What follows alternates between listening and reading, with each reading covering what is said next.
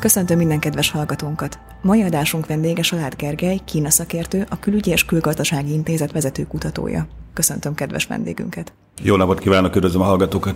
Ahogyan 2020 óta megszoktuk, a Covid-járványnak mindig van egy lecsengés a nyár közelettével, és azonban Kínában városokat zártak le, például Sánkhájt.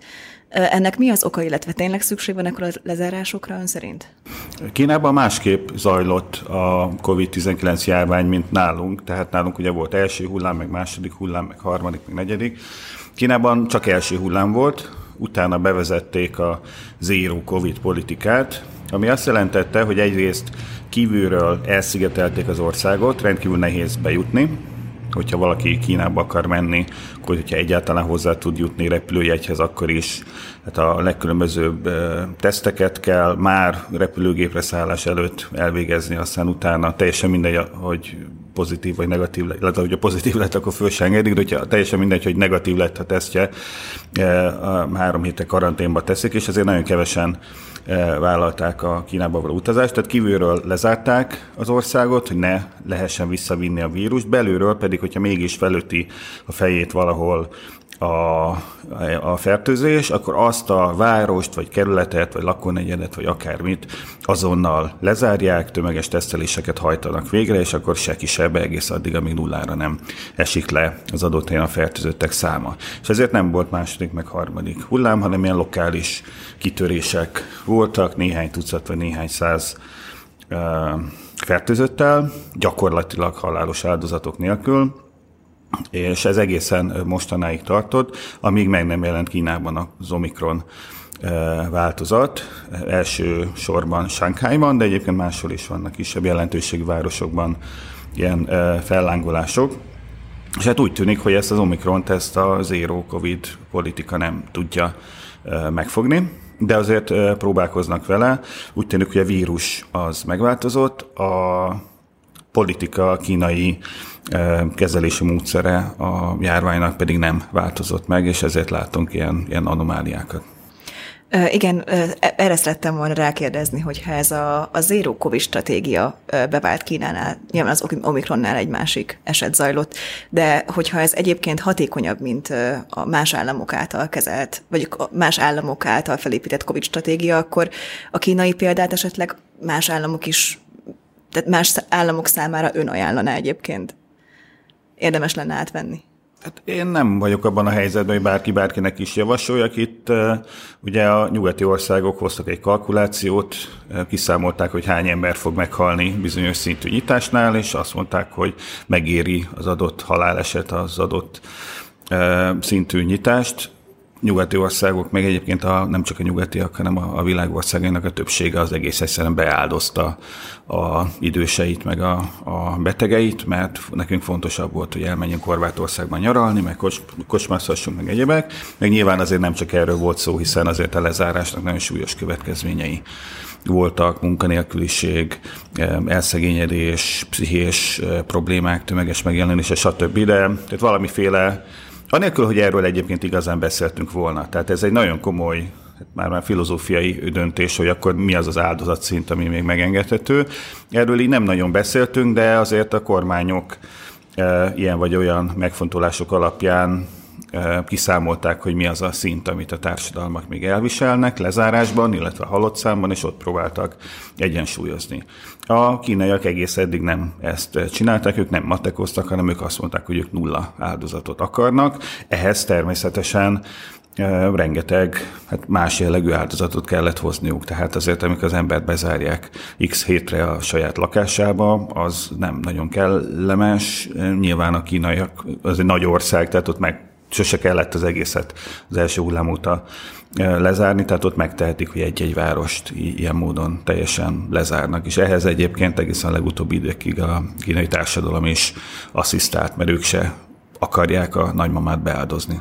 Igen, de egyébként ez hozzá kell tenni, hogy azért a, a, az ázsiai országoknak van egy elég, ö, tehát maga az attitűd a különböző, akár csak a megfázáshoz, ott egyértelmű, hogy húznak maszkot. Magyarországon, hogyha valaki maszkal száll fel, mondjuk maszkal szállt fel Covid a villamosra, akkor úgy néztek rá, mint egy leprásra. Tehát ott már megvolt ez a, a kultúra Tehát ez az hozzásegítette szerintem azért a így igaz, és nem csak a maszkviselésben, hanem általában a fertőző betegségekkel való hozzáállásban, és azért mások az ázsiai, kelet-ázsiai országok, Kína is.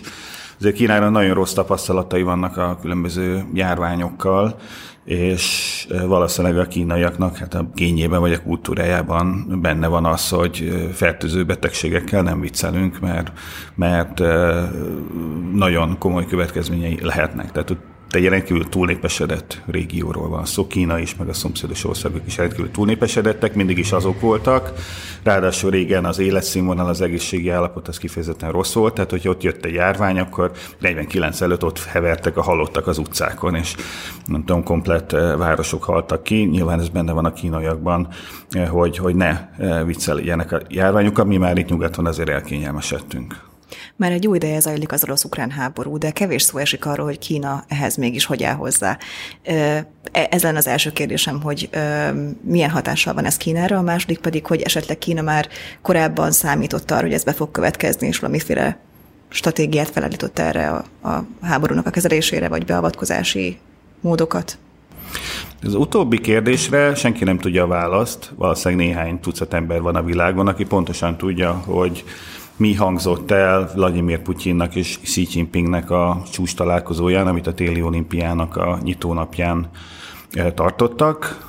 Eh, február 4-én, ha jól emlékszem, volt egy csúcs találkozó, ezután kiadtak egy közös eh, nyilatkozatot, de az, hogy ezen a találkozón vagy ez előtt valamilyen módon Oroszország tájékoztatta-e Kínát, Xi Jinpinget arról, hogy meg fogja támadni Ukrajnát, ezt nem tudhatjuk, ezt majd talán 50 év múlva, hogyha éppen nem lesz titkos a levéltári, vagy nem, nem lesznek titkosak a levéltári adatok Pekingbe vagy Moszkvába, akkor esetleg ki tudják bogarászni a történészek, de nincs módunk, hogy ezt megtudjuk. A támadásnak az időzítése az arra val, hogy direkt a Pekingi olimpia utánra e, da, időzítették az oroszok először a két szakadár köztársaságnak, népköztársaságnak az elismerését, ez rögtön a záró ünnepély utáni napon megtörtént, aztán utána rá három nappal maga a támadás is megindult. Tehát valószínűleg e, a, a, a kínaiaknak azért mondták, hogy itt lesz valami.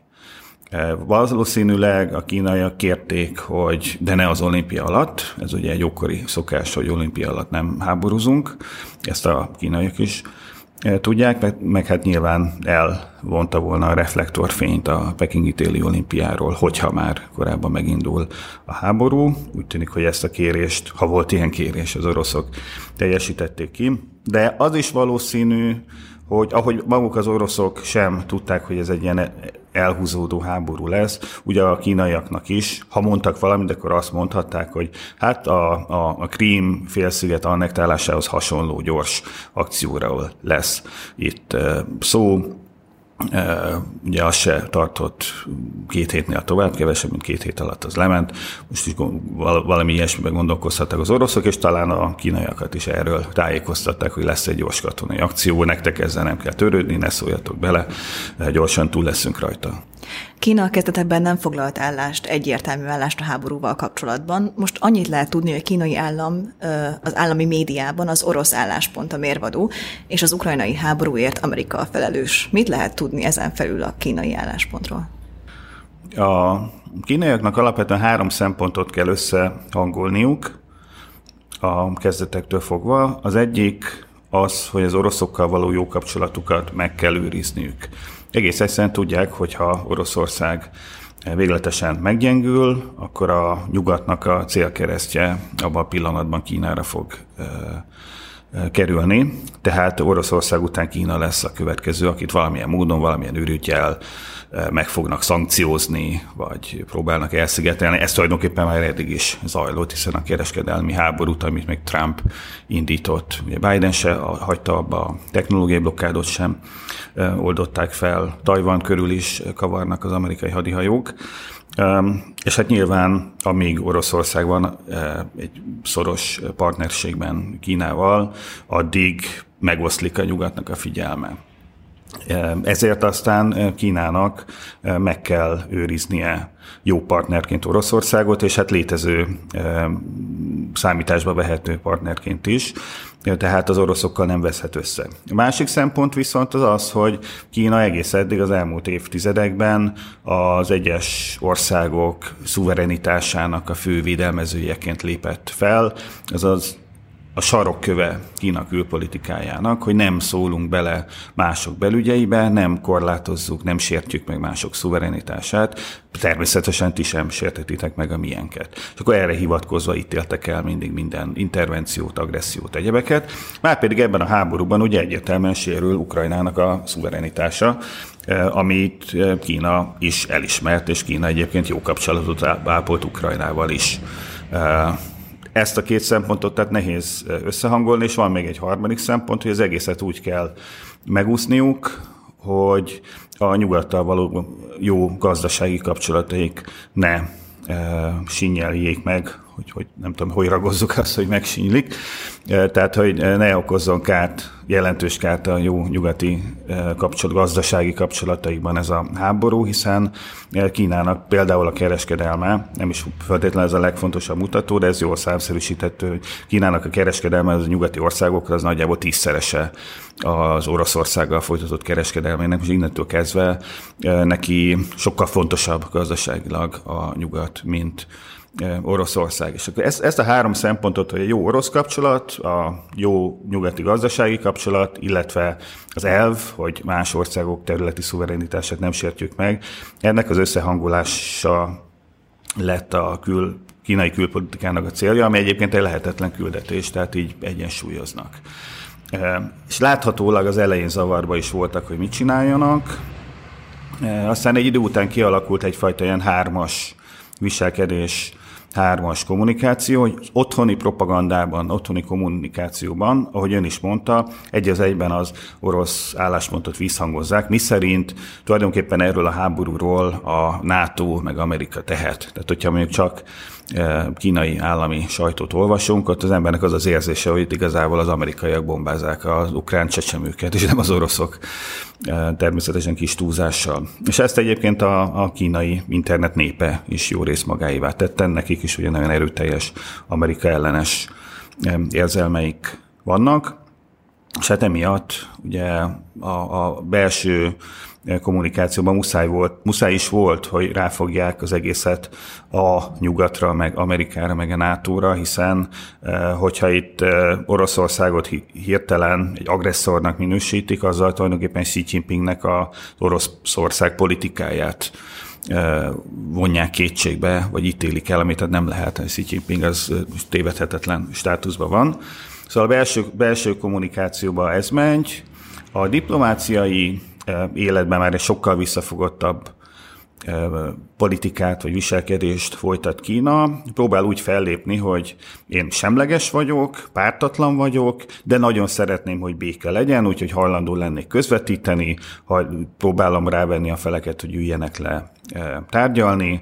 Az ENSZ-ben is nem állok kinyíltan egyik fél mellett sem, tehát például tartózkodott a különböző Oroszországot elítélő nyilatkozatoknál a szavazástól, és hát egyfajta ilyen hát ilyen konfliktus felett levegő, esetleges közvetítőként próbál eljárni. Tehát itt már egyáltalán nem áll bele az orosz álláspontba, hanem próbálja magától így eltolni az oroszokat. Harmadrészt pedig a gyakorlati segítségnyújtás terén meg azt látjuk, hogy igazából nem nagyon történt eddig semmi Kína meg Oroszország között. Tehát az, amire mindenki számított, hogy mert a kínaiak fogják az oroszokat ellátni kajával, meg felvásárolják a gázukat, meg az olajukat, meg egyebüket, ez nem valósult meg.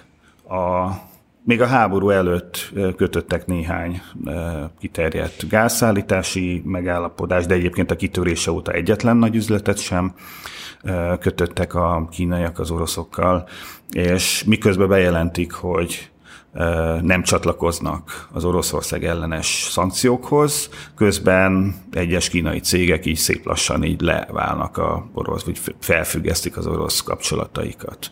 Úgyhogy, úgyhogy e, itt is ilyen hármas viselkedést követnek a kínaiak. És az orosz-ukrán háborúnak milyen hatásai von, voltak, vannak a kínai gazdaságra? ha van egyáltalán jelentős. Van, természetesen. A, a legutóbbi szám talán az, hogy napi fél milliárd, fél milliárd dollár plusz költsége van Kínának a megemelkedett energiaárak miatt.